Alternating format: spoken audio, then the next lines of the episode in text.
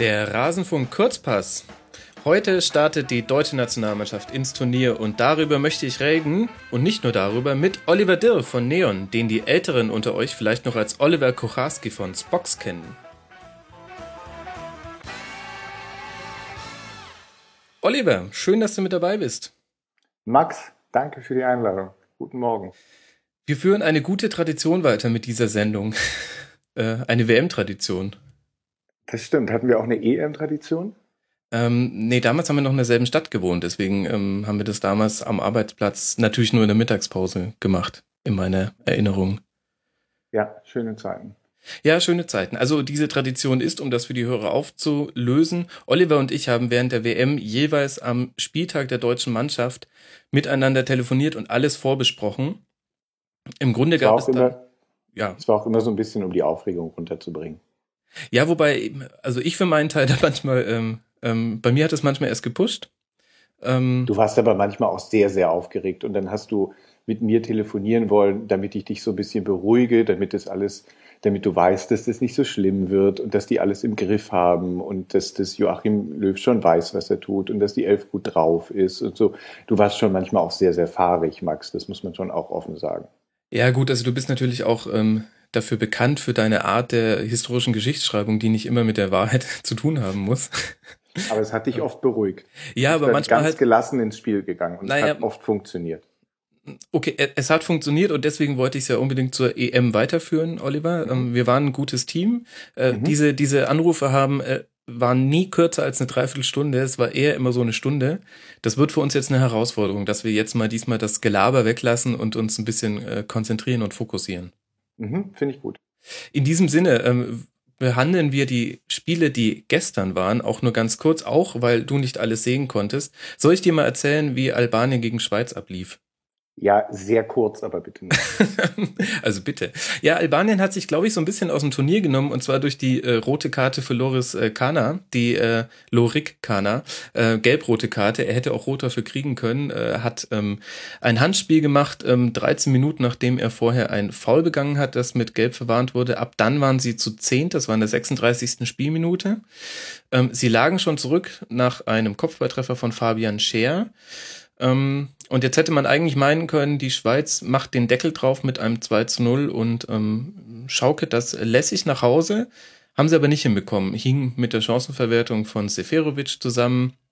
Hing auch damit zusammen, dass Djemayili und äh, Shaqiri zwar insgesamt sechs Chancen kreiert haben, aber irgendwie haben mir so die hundert Prozenter ein bisschen gefehlt. Albanien hat schon, die können schon, die können schon giftig hinten drin stehen, das muss man sagen.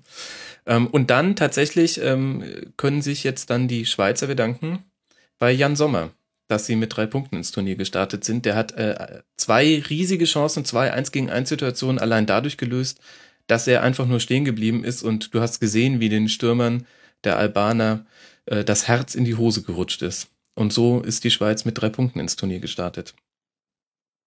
Toll. Klingt wahnsinnig aufregend. Ich habe die Zusammenfassung mir angeguckt und äh, da habe ich alle Szenen, die du beschrieben hast, äh, gesehen. Ich glaube, das reicht aber wahrscheinlich auch, was man mit dem Spiel in Erinnerung behalten muss. Ja, ich bin gespannt, ehrlich gesagt, ob die Schweiz Konsequenzen zieht aus diesem Spiel. Also sie müssen es nicht zwangsläufig, denn sie haben ein gutes Spiel abgeliefert und auch letztlich dann ging der Sieg auch in Ordnung. Allerdings hat mir Embolo ganz gut nach seiner Einwechslung gefallen. Der hat zwei drei ganz gute Pässe gespielt und der wird ja so ein bisschen gehypt. Mal gucken, vielleicht tut sich da was im nächsten Spiel, was die dann haben. Wales gegen Slowakei hast du dir auch entgehen lassen, Oliver. Das kann ich da kaum glauben. Da habe ich mir aber die Zusammenfassung angeschaut. Ja, ähm, ich kann dir aber sagen, es war das beste Spiel des Tages, ähm, obwohl es auch zwischendurch da äh, Durchhänger gab, weil die, Wale, die Waliser, meine Güte, ey, das, das hat eine Lässigkeit, mit einer Fünferkette und einer Doppelsechs davor zu verteidigen. Ähm, da, da ziehe ich sämtliche Hüte. Und die Slowakei hat es auch nicht hinbekommen. Das war Wahnsinn. Also ähm, nur erst in der zweiten Halbzeit ähm, wurde es ein bisschen besser. Soll ich dir sagen, warum? Ja. Weil sie zwischen die Linien gegangen sind. Das haben sie am Anfang, das haben sie nicht gecheckt. Also mit dieser Doppelsechs und dem, also das Zentrum war so dermaßen dicht, das hast du noch nicht erlebt. Und, Und sie haben sich trotzdem schön brav in ihre Aufstellung hingestellt. Hamsik war so ein bisschen so der, der Verbindungsspieler zwischen der, der offensiven Linie und der Stürmerlinie. Ähm, hat auch tatsächlich eine riesige Chance gehabt, die, die Weltklasse ähm, geklärt wurde. Da waren die Waliser aber auch noch nicht in ihrer Ordnung. Also da hatten die sich noch nicht reingegroovt. Und in der ersten Halbzeit hat Wales einfach, wie wenn man eine Kerze mit den Fingern ausmacht. So haben die einfach die slowakischen Offensivbemühungen, haben sie einfach kaputt gemacht. Und in der zweiten Halbzeit wurde es ein bisschen besser, als dann, da haben sich die Slowaken immer wieder zwischen die Linien fallen lassen und so, dann musst du eigentlich nur den Ball zu diesem Mann zwischen den Linien bringen und derjenige, der den Ball ge- gegeben hat und im besten Fall noch jemand, der in der Nähe ist, die müssen sich bewegen, damit damit es Anspielstationen gibt für Ablage, Doppelpass und so weiter. Dann bringst du immer ähm, Chaos und Unordnung in solche ähm, Formationen, weil ja der Innenverteidiger nicht weiß, muss ich rausrutschen, Ähm, der, der Sechser weiß nicht, äh, muss ich jetzt Druck machen? Letztlich ist so zum Beispiel das Tor von Frankreich gegen Rumänien gefallen, weil der Innenverteidiger kann, äh, kann ähm, dem Payet nicht auf den Füßen stehen, deswegen kann der annehmen und dann zieht er halt ab. Das ist quasi ab dem Moment, wo der Pass zu ihm gespielt wird, nicht mehr zu verteidigen, wenn dann so ein Traumschuss kommt. Und das haben sie ganz gut gemacht. Und dann hat tatsächlich äh, Duda ähm, als zweitschnellstes äh, Tor eines Einwechselspielers in der E M-Geschichte direkt nach seiner Einwechslung achtundfünfzig Sekunden danach das eins zu eins gemacht und ähm, weißt du zufällig, aber das ist jetzt sehr hartes Nerdwissen, wen er abgelöst hat, wer zuletzt ein Tor gegen Wales geschossen hat bei einem großen Turnier? Gegen Wales, das letzte Tor, das letzte Mal haben die doch achtundfünfzig oder so gespielt. Genau, genau. Pelé oder so. Ja, perfekt. Siehst du, dich, dich kann man einfach so aufs Glatteis führen. Mega. Zack, ja. Ja, genau, er hat tatsächlich Pelé abgelehnt. Und dann hat Robson ja, Kanu... Habe ich noch genau vor Augen, super. Ja, weiß ich auch noch, wie ich damals, äh, war ich auf der Fanmeile. Das war schön. Ja, Wales klingt schon alles interessanter. Ja, das, ist es auch. Das äh, nächste Spiel äh, gegen England, das glaube ich, das muss man noch schauen. Ja, also tatsächlich... Ähm Also ich erwarte mir da einiges. Ich habe ja eine E M-Vorschau aufgenommen mit äh, Stefan Rommel und Florian Bogner, die uns beiden sehr gut bekannt sind. Mhm. Und die beiden haben Wales in die Kategorie Fallobst einsortiert. Ich hatte vier Kategorien für alle Mannschaften das aufgemacht. Das klang aber gestern auf Twitter schon ganz anders dann nach dem Spiel. Ja, genau. Und ähm, ich habe ich hab schon damals gesagt, ähm, ich will erstmal sehen, wie man gegen eine Fünferkette und eine Doppelsechs ähm, Tore schießt. Und es gelang ja jetzt auch nur... Ähm, Nur einmal. Also tatsächlich könnte für Wales was gehen und die Konstellation mit dem Unentschieden Englands ist natürlich hervorragend, weil England hat jetzt schon ganz schön Druck jetzt dann im nächsten Spiel gegen Wales, muss man sagen. Ja, ich weiß nicht, ob das immer an der Fünferkette und der Doppelsechs liegt. Das, das haben, haben ja andere auch. Ich glaube, da ist so viel auch immer drin, ob man irgendwie, ob man in so, so einen Drive kriegt, ob man irgendwie in so einen Flow kommt, ob man auf einmal dra- dran glaubt, ob man irgendwie euphorisch ist. Und bei den Slowaken hat vorher auch jeder gesagt, die sind total gefährlich, die haben in Testspielen jeden geschlagen und alles war Wahnsinn. Und ähm, dann habe ich aber davon nicht viel gehört äh, von dem Spiel und von den, von den Walisern. Ähm, wenn ich mir die Leute angucke, ähm, beim Spiel, die, die, die waren, sind alle heiß und ähm, vielleicht geht da jetzt was. Aber ich glaube, dass es nicht immer unbedingt nur an einer Fünferkette und einer Doppelsechs liegt, sondern auch an solchen anderen Sachen, Begeisterung, Euphorie, äh, dran glauben und irgendwie in so, in so einen Rausch kommen. Und es gibt meistens irgendeine Mannschaft, die völlig über sich hinauswächst und in so einen Rausch reinkommt und den dann auch eine Weile trägt. Und weiß ich nicht, ob man das jetzt, nach einem Spiel kann man das bestimmt noch nicht sagen, aber es wird bestimmt solche Mannschaften geben. Mhm. Also ähm, ich stimme dir da ja schon zu. Wir beide reden öfter über diese Themen. Das eine ist halt das Analytische und das andere ist so ein bisschen weicher. Ähm, ich kann besser das Weiche. Ja. So, wie komme ich jetzt zu Rausch zu England? Hm. Mm, nee, weiß äh, ich nicht. Ich fand, das war teilweise schon ganz schön wild. Also auch so ein bisschen, so ein bisschen rauschhaft, aber es war halt auch sehr ähm, nicht so viel Kopf, sondern mehr so mit dem Bauch oder mit dem Herz irgendwie gespielt. Die waren ähm, wenn Wayne Rooney dann Dein, dein wichtigster Verbindungsspieler ist, dann, dann zeigt es ja schon, dass es quasi nicht ganz mit dem Kopf gespielt sein kann, aber auch nicht ganz schlecht sein kann. Also ja. Rooney als Achter fand ich eigentlich ganz gut. Ja, weiß ich nicht. Also als ich den gesehen habe, dachte ich, krass, der ist hundert oder so. Also, dreißig ist der erst, Oliver. Das gibt's der ist nicht, sechs der ist Monate hundert. Jünger als ich, das gibt es nicht. Das, das ist der einzige Spieler, wo ich mich jung fühle. Jünger als ich der ist. Das weiß ich nicht. Ich finde, also ganz viele Spieler in diesem Team finde ich total aufregend und äh, toll anzuschauen. Ähm, weil ich das überhaupt nicht mehr mit England verbinde, so wie, wie die früher waren. Immer diese, diese hängenden Köpfe, diese, diese traurigen Spieler, die eigentlich ab Viertelfinale schon Urlaub gebucht haben, alle. Und ähm, die, die waren alle heiß. Das fand ich total cool. Ich war auch mega gespannt drauf, die zu sehen, habe mich total drauf gefreut. Und dann war ich aber im Spiel so ein bisschen enttäuscht eigentlich. Das kam mir so, so vor wie, wie bei der W M zwanzig vierzehn auch gegen ähm, Deutschland, Algerien oder, oder gegen Ghana oder so. Das war so, so völlig äh, unkontrolliert. Also es ging immer so hin und her und ich dachte, jetzt mach doch mal wenigstens fünf Sekunden mal irgendwie Ruhe oder so. Ähm, Es, es ist ja jetzt nicht so schwer, gegen, gegen diese russische Mannschaft zu spielen, aber, aber die waren so hektisch alle. Das fand ich, weiß ich nicht, hat mich nicht so begeistert. Okay, wobei die erste Halbzeit, muss man sagen, also ich habe englische Medien konsumiert und ähm, die alle sagen, die erste Halbzeit war das Beste, was man bei Turnieren schon ganz, seit ganz langem bei England gesehen hat. Ja, das bestimmt.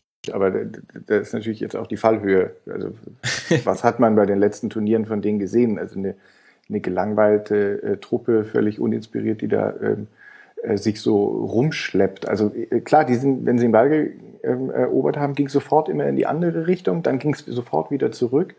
Ähm, das war alles sehr, sehr intensiv. Aber ich weiß nicht, ob man, ob es gegen Russland nötig ist, jetzt so ein intensives Spiel vom Zaun zu brechen. Da kann man auch ein bisschen ruhiger spielen und einfach zwei null gewinnen. Und äh, man muss schon gar nicht äh, dann so intensiv spielen. Und also später war ja dann irgendwann ein bisschen die Luft raus. Aber das weiß ich nicht. Wenn, wenn man mit so einer Einstellung ein Finale spielt oder ein Halbfinale, finde ich alles gut. Aber ein erstes Gruppenspiel, finde ich, muss man irgendwie ein bisschen ruhiger und souveräner spielen. Ähm, Gerade wenn man solche Spieler da hat. Aber die sind halt auch alle mega jung. Also mhm. ähm, wahrscheinlich können die das jetzt erstmal nur so. Ähm, Dyer mit geilem Freistoß äh, hat in sechsundfünfzig Premier League Spielen keinen einzigen Freistoß geschossen. äh, äh, das haben die englischen Fans am meisten gefeiert. Ähm, und es gibt wohl irgendein Foto mit ihm und David Beckham zweitausendvier. Da haben seine Eltern in Portugal das Hospitality-Programm für die Europameisterschaft gemacht. Mhm. Ähm, und jetzt hat er schon mehr Tore durch Freistöße erzielt als David Beckham. Ja, aber diese, diese Ja, aber diese, diese äh, Regelung, wie viele Tore haben irgendwelche englischen Spieler bei Turnieren äh, geschossen, ist ja jetzt auch Quatsch. Also wie viele Tore hat Rooney gemacht? Zwei oder so wahrscheinlich in den letzten vier, fünf Turnieren, die der gespielt hat. Ähm, das war ja alles jetzt nicht so toll, was da die ganzen... Also ich kann mich auch nicht erinnern, dass ich, oder das letzte Mal war wahrscheinlich sechsundneunzig, dass ich eine englische Mannschaft interessant fand und aufregend fand und dass ich mir die Spiele gerne abends angeguckt habe. Bei den anderen Turnieren habe ich immer gesagt, ah cool, irgendwann kommen wir vielleicht gegen, gegen England im Viertelfinale und dann klassisch Elfmeterschießen und dann sind die halt draußen, toll, lustig. Ähm, aber auf die Mannschaft habe ich mich voll gefreut. Ich habe ganz viel über die gelesen, äh, äh, mir alles äh, äh, angeschaut, was ich halt gucken konnte. Ich, ich kann nicht ständig Fußball gucken, aber äh, die haben mich total interessiert und die interessieren mich auch weiterhin für das gesamte Turnier. Das fand ich schon alles geil, was die gemacht haben. Aber die haben halt gespielt wie zweiundzwanzigjährige, alle. Also ja, weil sie halt zweiundzwanzig hektisch sind, alle bis genau, Juni. Genau, aber es gibt ja auch andere zweiundzwanzigjährige, die spielen ein bisschen äh, souveräner äh, vielleicht schon. Aber die sind ja auch ganz, ähm, ganz neu im Prinzip. Also ich glaube, von der W M, von dem Kader sind nur noch zwei, drei Spieler, vier Spieler im, in, in dem Kader. Der Rest ist ja alles eine neue Truppe, die sind Äh, mega jung, ohne, ohne die, die Tarn-Nominierung wäre es das jung, jüngste Team, glaube ich, im Team, mhm, genau. äh, in, in dem, im Feld. Ähm, ich finde die total spannend ähm, und erste Halbzeit war ein super Spiel, irgendwann ist ein bisschen äh, Tempo rausgegangen, aber mal sehen. Hm. Ja, das, so kann man es, glaube ich, zusammenfassen. Der Ausgleich in letzter Sekunde war ein Downer. Da haben sie auch nicht ganz so glücklich verteidigt. Schauen wir mal, wie es weitergeht. Haben jetzt ein bisschen Druck auf den Kessel gegen Wales und ähm ja, aber du darfst dir, wenn du England bist, mit der Truppe darfst du jetzt auch nicht die jetzt vor dem Wales-Spiel allzu sehr Sorgen machen. Ja, die sind vielleicht jetzt euphorisch, aber Entschuldigung, das ist Wales. Also auch wenn die mit einer Achterkette hinten spielen, muss man die schlagen. Also zumindest, wenn man in England ist. Ja, ja, natürlich. Du musst sie schlagen, aber mh, ich habe mir da noch kein abschließendes Urteil gebildet. Was ich cool finde bei England äh, im Vergleich zu Frankreich, Frankreich hat mich im ersten Spiel schon total genervt. Die kamen mir vor wie Brasilien. Die haben ähm, als sie das Tor gemacht haben, da habe ich nur Erleichterung gesehen, aber keine Freude, kein gar nichts. Mhm. Und die Engländer, die waren aber alle ähm, äh, positiv, gut drauf. Ähm, die, die wirken mir nicht so wie, wie jemand, der sich, ähm, der nur erleichtert ist, wenn er ein Tor macht, wo ganz viel Druck von einem abfällt, sondern ähm, die wollen was von dem Turnier. Das finde ich viel interessanter zu sehen. Mhm, das stimmt. Äh, deswegen glaube ich auch nicht, dass die sich vor Wales jetzt wahnsinnig äh, in die Hosen machen. Ne, ich meine, sie kommen ja auch weiter. Also, äh, wir haben jetzt einen Punkt, das reicht bei dem Modus wahrscheinlich schon. Das ist ja nicht so wild. Okay, schauen wir mal, wie es da weitergeht. Ähm, über die Ausschreitung will ich jetzt nicht mit dir sprechen. Ich frage mich, wie das Sicherheitskonzept ist, und es ist einfach nur zum Kotzen. Ähm, und äh, damit haben, haken wir diesen nicht sportlichen Punkt ab. Da sollen sich andere drum kümmern. Lass mal über die Spiele reden, die heute kommen. Mhm. Äh, Kroatien gegen Türkei. Äh, Stichwort Dampf auf dem Kessel. Mhm. Ähm, also Onur, mein Kollege äh, an der Arbeit, ist sehr aufgeregt, ähm, auch sehr ängstlich ähm, und nicht so, nicht so optimistisch. Ähm, ich glaube, die Kroaten sind, sind interessanter, da könnte ein bisschen mehr gehen. Die haben, finde ich zumindest, die, die ähm, deutlich spannendere Mannschaft. Ist halt die Frage, ob die miteinander alle klarkommen. Ja, also definitiv haben sie halt in, im Mittelfeld wahnsinnig viel Qualität. Da musst du eigentlich nur Modric und Rakitic nennen und, ähm, mhm. und dazu wissen, dass es da ja noch nicht mal aufhört mit den beiden. Ähm, Perisic spielt da ja auch noch, Pjatcha und dann vorne drin Mandzukic. Nicht so schlecht. Das ist nicht so schlecht, genau. Dafür aber halt Türkei auch, finde ich, habe ich in der E M-Vorschau auch gesagt, ähm, ich gestehe ganz wenigen Mannschaften äh, das Attribut Turniermannschaft so wirklich zu. Und neben Deutschland gehört für mich die Türkei aber tatsächlich dazu. Wenn die es zu einem Turnier schaffen, dann spielen die immer eine gute Rolle. Echt? Ist das so? In meiner Erinnerung. Ich meine, ich bin, ich bin so alt wie Wayne Rooney. In meiner Erinnerung ist das so tatsächlich. Ähm, ich bin gespannt. Also ich bin bei den, bei der Mannschaft total gespannt. Also ich... Ähm, da ist es nicht mal so wie sonst immer ein großer Galatasaray, ein großer Besiktas-Block oder so. Die Spieler kommen jetzt überall her. Ich kann die überhaupt nicht einschätzen, ob die gut sind, jung sind oder, oder irgendwas. Ähm, mal anschauen, kann ich nicht sagen. Aber Kroatien bin ich einigermaßen gespannt. Mhm. So, das Turnier auch. Polen gegen Nordirland. Die Polen haben ja einen E M-Fluch. Zwei E M-Teilnahmen noch nie gewonnen. Den, den beheben sie jetzt aber gegen Nordirland, oder? Ja, das sollte, glaube ich, klappen. Ähm, ja, auch mal schauen. Das bin ich total gespannt. Ich bin nicht so wahnsinnig begeistert äh, und, und äh, sage jetzt, viele Polen ist so wahnsinnig stark und die kommen unbedingt ins Halbfinale oder so. Ähm, nur weil das in der Quali irgendwie... gut war und weil sie ein paar gute Testspiele hatten. Bin ich mal gespannt. Ich fand die jetzt auch in den, in den Spielen ähm, gegen Deutschland nicht so wahnsinnig gut. Da war Deutschland auch ziemlich schlecht. Ähm, mal gucken. Ich fand die äh, damals bei der, bei der E M auch jetzt nicht so wahnsinnig stark. Ähm, mal sehen. Also die Kroaten zum Beispiel interessieren mich ein bisschen mehr als die Polen. Bei den Polen, wenn das jetzt nicht in der, in der Quali gegen, gegen Polen zweimal gegangen wäre und da knapp gewesen wäre, dann weiß ich nicht, ob das jetzt so ein wahnsinnig spannendes äh, Team wäre. Naja, die Kombination an Spielern ist schon ganz spannend. Sie haben echt einige ähm, richtig gute mit dabei. Lewandowski, Blaschikowski, wobei man jetzt bei ihm gerade nicht weiß, wie aktuell die Form so ist. Milik als so ähm, äh, interessanten Nebenmann äh, zu Lewandowski, Piszczek. Sie haben einen guten Torhüter mit äh, Wojciech Szczesny. Und dahinter halt so eine Reihe von Spielern, die, ich sag mal, äh, durchschnittlichen Fans wie uns beiden eher unbekannt sind. Und von, von denen aber die Polen recht viel halten. Also das war so das, was ich in der Vorbereitung auch am meisten gelesen habe, dass die halt sagen, ähm, in der Summe könnten die, könnte die jetzige Generation deshalb äh, so gut sein wie die vierundsiebziger-Generation, weil sich eben äh, wie damals ähm, absolute Größen ergänzen mit äh, zum großen Teil ähm, Spielern, die sogar auch noch in der Liga spielen zum Teil. Da bin ich dann schon wieder raus, weil immer, wenn sowas gesagt wird, irgendeine Truppe von Spielern, die alle noch nichts gewonnen haben können, ähm, sind äh, vergleichbar mit der und der Generation, die damals mal irgendwas gewonnen hat. Mhm. Meistens führt es ja zu nichts. Ja, das ich, kenn, ich erinnere mich nur an Mannschaften, die dann äh, diese Erwartungen nicht gehalten haben. Ähm, deswegen bin ich bei denen nicht so neugierig. Also ich ähm, lasse mich da aber sehr gerne überraschen. Ja, können wir ja auch. So, und jetzt müssen wir endlich über Deutschland gegen Ukraine reden, Oliver. Ich bin gespannt, ob wir unser Zeitfenster noch einhalten können. Ja, das bin ich auch gespannt. Die Deutschen. Ähm, ja, es, es gibt einige Themen. Ähm, unter anderem, wer auf der rechten Seite spielt. Das, der Schlüssel wird ja sein, Yarmolenko und Konoplyanka vom Kontern abzuhalten. Die sind tatsächlich pfeilschnell und das Spielprinzip der Ukraine ist hinten drin Beton und äh, vorne den Ball schnell auf die Flügel. Wen denkst du denn, stellt Joachim Löw gegen auf der rechten Seite? Um, das ist jetzt wieder so, wie wenn wir sonst telefonieren, um dir da deine ähm, ähm, Aufregung ein bisschen zu nehmen. Es ist total egal, wer da gegen irgendwelche ukrainischen Flügelstürmer. Also äh, bitte, ähm, entweder spielt er Höwedes, der ist als Außenverteidiger, hat er siebenmal in Brasilien gespielt und das war okay.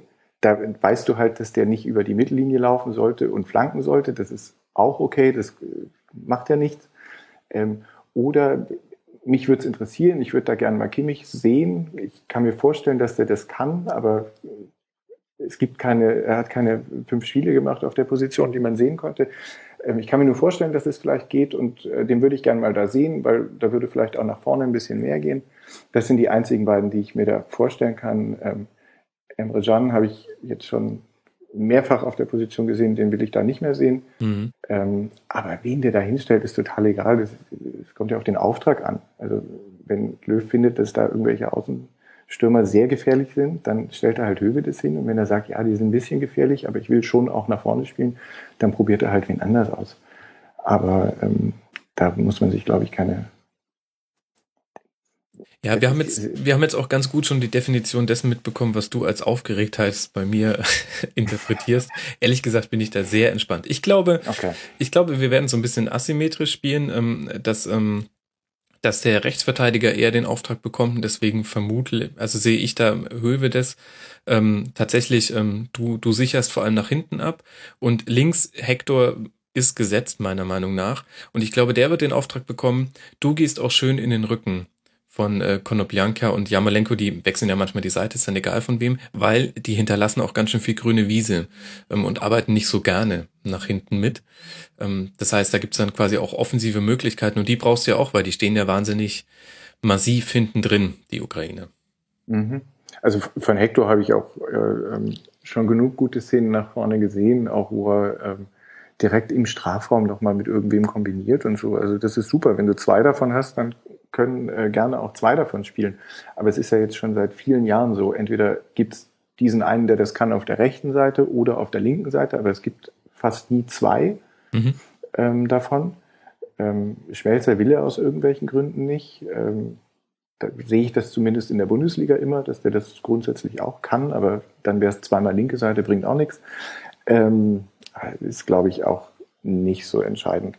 Ähm, wenn das auf das auf das Duo da ähm, ähm, Hector Draxler rausläuft, glaube ich, dann kann das schon was ganz Gutes gehen über die Seite.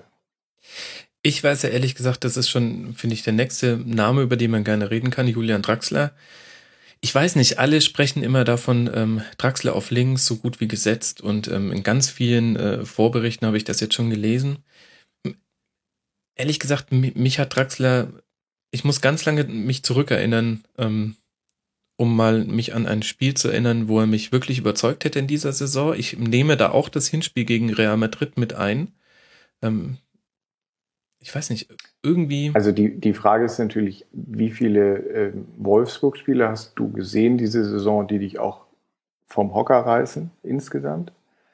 Ähm, aber das ist mir auch immer so ein bisschen...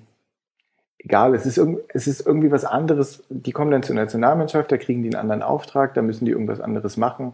Und offenbar lädt Löw ja seit vielen Jahren nicht die dreiundzwanzig besten Spieler ein, sondern die dreiundzwanzig Spieler, aus denen er irgendwie eine Mannschaft machen will. Mhm. Und in denen jeder bestimmte Aufgaben hat, die ich nicht immer verstehe, die ich, die ich auch alle nicht kenne, denen er denen, die er denen aber gibt. Und die haben sie dann zu erfüllen. Und das machen sie ja meistens ganz gut. Und ähm, ich kann mir schon vorstellen, dass der das hinkriegt. Also ich habe in der Nationalmannschaft ähm, und ich habe auch ein paar Szenen von Wolfsburg äh, äh, im Kopf, wo der nach vorne gut kombiniert hat, ähm, wo er, wo er auch entscheidende Pässe gespielt hat. Aber es war halt auch keine tolle Wolfsburger Saison, wo du jetzt dreißig Glanzpunkte hast, die du, an die du dich erinnern kannst. Ähm, ich glaube, der kann da schon spielen. Aber wenn er da wen anders aufstellt, ist auch nicht so schlimm. Mhm. Also das sind so, ich finde, das sind so, so Detaildiskussionen. Also solange du ähm, in deiner Mannschaft Neuer und Boateng und Groß und Özil und Müller und all diese Leute hast, ist es auch wirklich nur ein Detail, ob dann da links außen ein Draxler oder ein Schürrle rumläuft und ein Kimmich oder ein Höwedes. Das ist doch dann egal eigentlich. Ist es dann auch egal, wer vorne drin spielt? Auf der Stürmerposition? Ja, schwierig, ganz schwierig. Ich bin, äh, ich bin ja kein großer Gomez-Fan eigentlich. Ich erinnere mich. Ähm, ich bin, also ich habe schon immer gesagt, das kannst du auch bestätigen, dass der ein super Stürmer ist, der viele Tore macht. Aber ich habe auch schon immer gesagt, dass ich den nicht gerne in der Nationalmannschaft sehe, weil mir gefällt das Spiel nicht, wie die dann spielen, wenn der da ist. Ähm, Wenn Klose gespielt hat, waren meistens die Spieler, die hinter ihm gespielt haben, auch besser oder die sahen besser aus. Offenbar läuft er besser und dann können bessere Pässe kommen und Özil war meistens gut, wenn er mit Klose spielen konnte. Und Özil wurde meistens stark kritisiert, wenn vorne Gomez gespielt hat. Und ähm, deswegen bin ich nicht so ein großer Fan von, von äh, Gomez. Ähm, aber alles, was ich jetzt zuletzt über den gehört, gesehen und gelesen habe, finde ich mega gut. Ich freue mich total, dass der jetzt dabei ist. Ähm, ähm, und ich bin auch total gespannt. Also ähm, er soll ja jetzt irgendwie ähm, doch besser mitspielen als früher. Ähm, ich mag, dass er nicht mehr sich diesen wahnsinnigen Druck immer macht, den er, den er sich irgendwie früher offenbar immer gemacht hat. Dass der jetzt vielleicht zum allerersten Mal locker ist, seit er irgendwie von Stuttgart weggegangen ist. Das finde ich alles ganz gut. Vielleicht passt das jetzt viel besser da rein. Also die Art. Mhm. Dass der Typ, wenn er einen Ball hat, ein Tor macht, das, das ist ja bekannt. Das war schon immer so. Und äh, wenn ich mich erinnere, wie er bei der letzten E M da auf dem Ball einmal eine Pirouette gegen Holland gedreht hat, dann kann der ja auch was mit dem Ball. Aber trotzdem hat die Mannschaft oft nicht so gut gespielt, wenn er gespielt hat, ähm, weil irgendwie alles auf den ausgerichtet ist. Und ähm, das mochte ich nicht so. Wenn das besser ist, dann finde ich super, dass der wieder dabei ist. Und von der Art her freue ich mich total. Ich finde ihn mega angenehm. Mhm. Ich fand auch, dass all seine Aussagen sehr, sehr gleichzeitig demütig, aber auch nicht irgendwie so verbittert äh, zurückblickend waren. Sehr, sehr, ja, er wirkt tatsächlich sehr entspannt. Ich glaube tatsächlich, ähm, dass es gar nicht so viele Varianten jetzt gegen die Ukraine gibt. Eigentlich musst du mit Gomez starten, weil Gomez auch ein Spieler ist, den du jetzt nicht reinwerfen kannst ins Spiel. Gleichzeitig weiß man, dass ähm, Standardsituationen wichtig werden können, dass Körpergröße ähm, ein, ein ähm, Problem werden kann und dadurch, dass die wahrscheinlich relativ tief steht, die Ukraine, ist es auch nicht so wird, dass Gomez gern mal im Abseits äh, steht. Also der, der hat das mit dem Timing, zumindest in der Nationalmannschaft hatte er das äh, nie so ganz drauf. Ähm, und dann kannst du ja, sollte es nicht laufen. Obwohl er das eigentlich super kann. Also ich erinnere mich, als das ein junger Stürmer war, war das ein super Konterstürmer, der immer an der, an der äh, äh, Grenze war und, und losgegangen ist. Ähm, früher war der super da drin. Der hat das dann irgendwann bei den Bayern so ein bisschen verloren, weil das Spiel überhaupt nicht mehr so ausgesehen hat, weil das nicht mehr nötig war. Und dann, und, aber der, dass der immer im Abseits stand, ist, glaube ich, weil der irgendwann einfach unsicher geworden ist. Und dann hat er halt ständig falsche Entscheidungen getroffen. Kann sein. Also ähm bei den Bayern war er wirklich häufig im Abseits. Ähm, da, da war das quasi sein Zweitwohnsitz, muss man ehrlicherweise sagen. Ähm, ich glaube, dass, dass äh, Gomez wahnsinnig davon profitieren kann, wie sich Thomas Müller jetzt nochmal weiterentwickelt hat ähm, in diesen zwei Jahren seit der W M. Das finde ich echt ähm, erstaunlich, dass der Typ immer nochmal so, man kann gar nicht sagen, was sich da so genau verändert hat, aber der hat nochmal eine ganz andere Präsenz auf dem Platz, auch gerade wenn es eng wird. Ähm, und ich glaube, ähm, der... der wird den Gomez so ein bisschen an die Hand nehmen, glaube ich tatsächlich. Und wird ihm mhm. durch seine Laufwege schon zeigen, hier, ähm, ich habe dir gerade grüne Wiese freigelaufen, stell dich bitte dahin. Und, und mhm. schlau genug, dass der Gomez das checkt, ist er ja definitiv. Also ich hoffe eigentlich, dass das schon passiert ist, ähm, weil wenn das nicht passiert ist, darf er nicht spielen. Also dann, äh, dann darfst du ihn nur dann irgendwann reinbringen, wenn es eng ist und du musst irgendwie auf acht Stürmer umstellen oder so. Aber ansonsten... der muss diesen Schritt schon gemacht haben, sonst, sonst hat er eigentlich nach wie vor, finde ich, keine Berechtigung, in, in der Startelf zu stehen. Wenn er diesen Schritt aber gemacht hat, und das ist das, was ähm, auch von Löw in, in ein paar Kommentaren, ähm, glaube ich, kam, ähm, dass das ganz gut aussieht mittlerweile, dann ähm, ist das bestimmt auch auf, auf Leute wie Müller oder so zurückzuführen, aber auch auf Leute wie Özil, glaube ich, die ihm sagen, pass auf, wenn ich so einen Geniepass spiele, dann kommt er am liebsten so. Und dann muss der sich da halt irgendwie dran, dran orientieren. Das hat Klose ja gut hingekriegt. Genau. Mhm. Und ähm, ja, also ich hoffe, dass das nicht erst im Spiel jetzt passiert, sondern dass das schon in den letzten Wochen passiert ist. Und wenn er das gut äh, gecheckt hat, dann spielt er vielleicht auch. Mhm. Ja, ich, ich kann es mir sehr gut vorstellen, dass er mit Gomez startet, Löw, und ähm, dann kannst du auch sehr gut irgendwann in der sechzigsten., ähm, siebzigsten dann äh, Götze bringen, der halt einfach die Ukraine, die schon ein bisschen, bisschen genervt sind, weil sie sich gegen Gomez abarbeiten mussten und äh, weil der Müller immer so komisch äh, zwischen den Linien läuft, und das, das geht ja auch auf den Senkel. Ähm, kann man das nicht genau auch umgekehrt machen? Kannst du nicht gegen große ukrainische äh, Verteidiger auch so einen kleinen, wendigen Götze hinstellen, der auch toll oder der immer toll äh, zwischen den Linien steht und den du da immer anpassen kannst? Kannst du natürlich sehr gut machen, deswegen diskutieren wir ja drüber, wer startet. Aber ich glaube, ähm, wenn du mit Götze startest, ist dein Plan B schlechter, weil Gomez der schlechtere Einwechselspieler ist. So wie der Gomez jetzt redet, weiß ich das halt nicht. Okay. Äh, ähm, vielleicht ist der jetzt auch ein okayer Einwechselspieler. Einfach, weil, weil sich äh, bei ihm offenbar ja so ein paar Sachen geändert haben in der Herangehensweise. Okay, gut, wir werden es ab, äh, wir werden es äh, sehen müssen. Ist für dich wichtig, wer Kapitän ist? Nö, eigentlich überhaupt nicht. Da gibt es fünf Spieler, die könnten das sein. Ähm, Glaubst du, dass, dass Löw das nutzt, um ein, ein Statement zu machen? Also ich fände es ehrlich gesagt, die langweilige Variante wäre Manuel Neuer. Ich fände, das es hätte die schon... die allerlangweiligste Variante. Genau, und ähm, Und ich fände, es hätte schon was, wenn er entweder Özil oder sogar Groß jetzt für dieses Spiel die Binde gibt. Weil es ist ja alles klar, ähm, sobald äh, Schweinsteiger wieder zurückkommt, dann wandert die Binde eh zu ihm. Das heißt, man könnte das auch schon einsetzen, um quasi so ein bisschen so ein Signal zu setzen. Ich fände das stark. Aber welches Signal, wenn es Groß oder Özil sind? Bei Özil ist es so ein bisschen, ähm, du ähm, manifestierst nochmal, dass die Kritik, die immer noch an Özil äh, ausgeübt wird, obwohl er jetzt die meisten äh, Assists in der Premier League-Geschichte gegeben hat und wirklich eine tolle Saison gespielt hat, dass du den Leuten so ein bisschen sagst, ja, haltet einfach mal die Luft an. Und ehrlich gesagt wäre es auch so ein bisschen in der aktuellen Debatte, also ich habe ja sehr viel immer noch mit Kommentar- Kommentaren von deutschen Fußballfans zu tun beruflich, und das ist äh, alles andere als schön, was man da liest. Aber die, also diese, ähm, also ein Statement, ähm weiß ich nicht, ähm, das ist Löw irgendwie nicht, oder da ist ja, er, wenn er im Turniermodus ist, dann liest er auch keine Nachrichten und sagt, äh, das wäre jetzt gut, wenn. Ähm, dann hätte, dann wäre damals Boateng schon von Anfang an Kapitän gewesen und nicht erst im Spiel, als, als Khedira rausgegangen ist. Ähm, ich glaube, die, die ähm, Reihenfolge für ihn ist Neuer oder Khedira. Wenn er jemanden auf dem Platz haben will, dann wird es Khedira sein. Ähm, und ich finde, das, was du für Özil sagst, das hat er schon gemacht, indem er gesagt hat, der Typ spielt bei mir auf der zehn, weil bei der W M vierzehn war der in dem, im Zentrum nicht so stark, deswegen habe ich ihn außen hingestellt, weil der war einfach auch nicht so gut in Form, und es hat immer noch gereicht, dass er jedes Spiel machen konnte.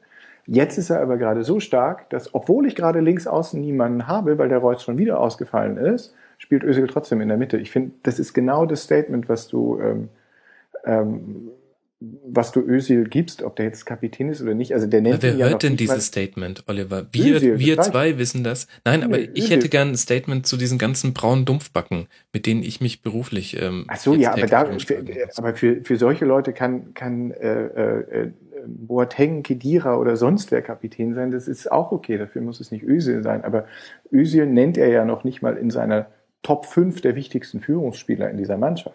Wenn du ihn fragst, wer ist der beste Spieler dieser Mannschaft, dann wird er wahrscheinlich Özil als zweiten nennen gleich oder als ersten oder als dritten oder so. Aber als seine Führungsspieler, die äh, auf dem Platz irgendwas lenken oder so, also indem sie andere Spieler Anweisungen geben und so, hat der Özil noch nie genannt und auch jetzt nicht, diese Woche wieder nicht. Ähm, deswegen kann ich mir nicht vorstellen, dass der ähm, Kapitän ist. Wenn der die zehn ist und da einfach, wenn, man, wenn es weiter so ist wie bei seinem wie vor, weiß ich nicht, hundert Jahren bei seinem Debüt, wenn man ihm einfach sagt, Mesut, mach dein Ding, spiel da vorne, mach irgendwas Geniales und wir kümmern uns um den Rest.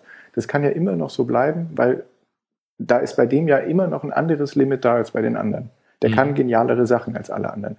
Und diese Özil-Kritik, äh, das ist eine reine Medienkritik.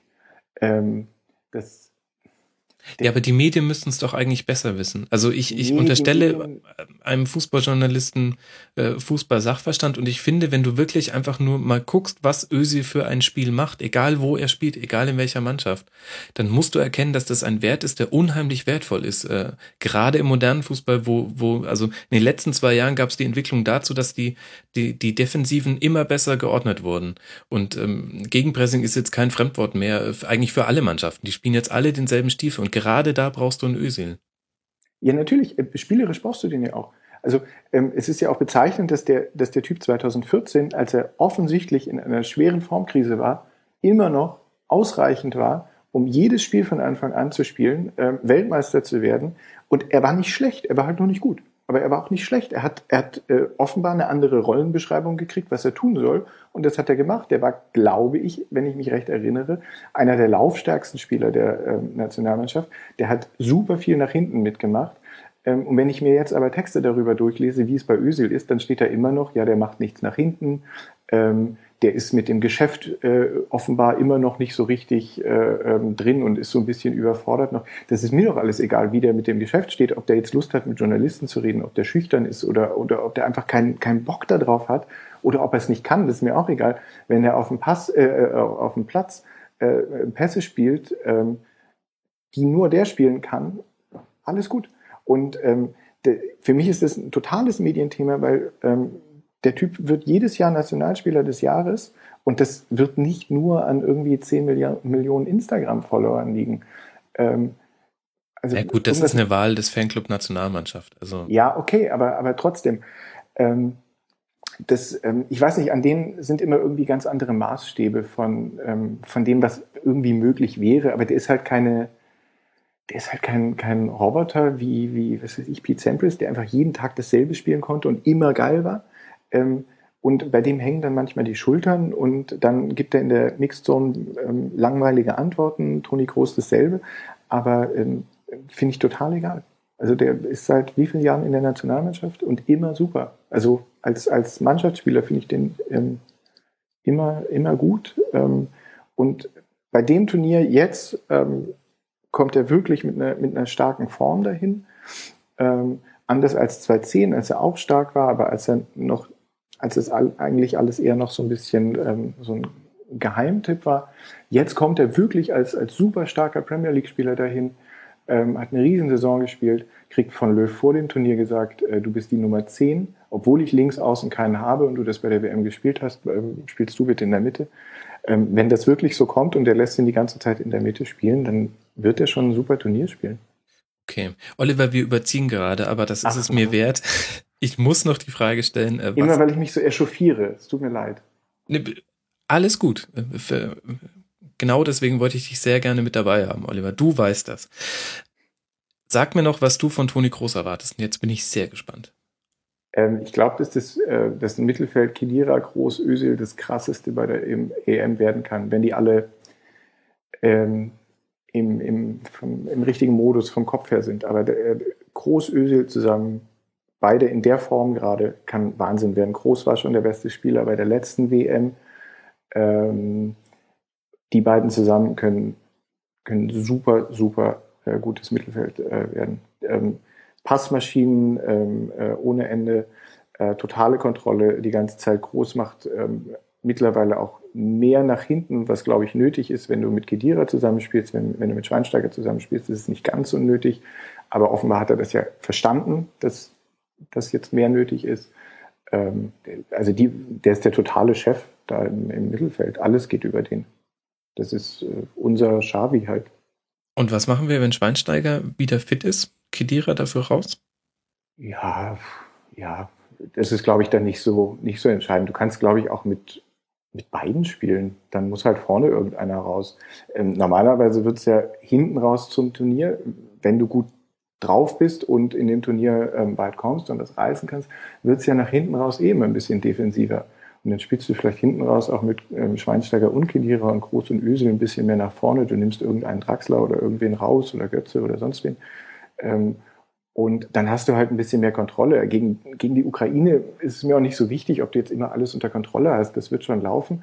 Und wenn du aber irgendwann gegen Frankreich kommst oder gegen England, so wie die da jetzt äh, drauf waren, ähm, dann fände ich schon gut, wenn man da so ein bisschen ähm, Kontrolle mehr hat im Spiel. Mhm. Und dann können die auch beide spielen. Okay. Oliver, ich halte fest, wir haben, wir haben mal wieder sehr ausführlich ähm, über die Deutschen geredet. Ich danke dir sehr herzlich. Vielen Dank, äh, Oliver Dirr, at karums bei Twitter, folgt ihm. Dankeschön. Vielen Dank, Max. Und äh, liebe Hörer, ihr könnt auch Fragen zu dieser Sendung stellen, und zwar unter mitmachen punkt rasen punkt de. Ich baue sie gerne in die Sendung ein. Und dann hören wir uns heute Abend nach dem Deutschlandspiel in der Schlusskonferenz. Bis dahin. Ciao.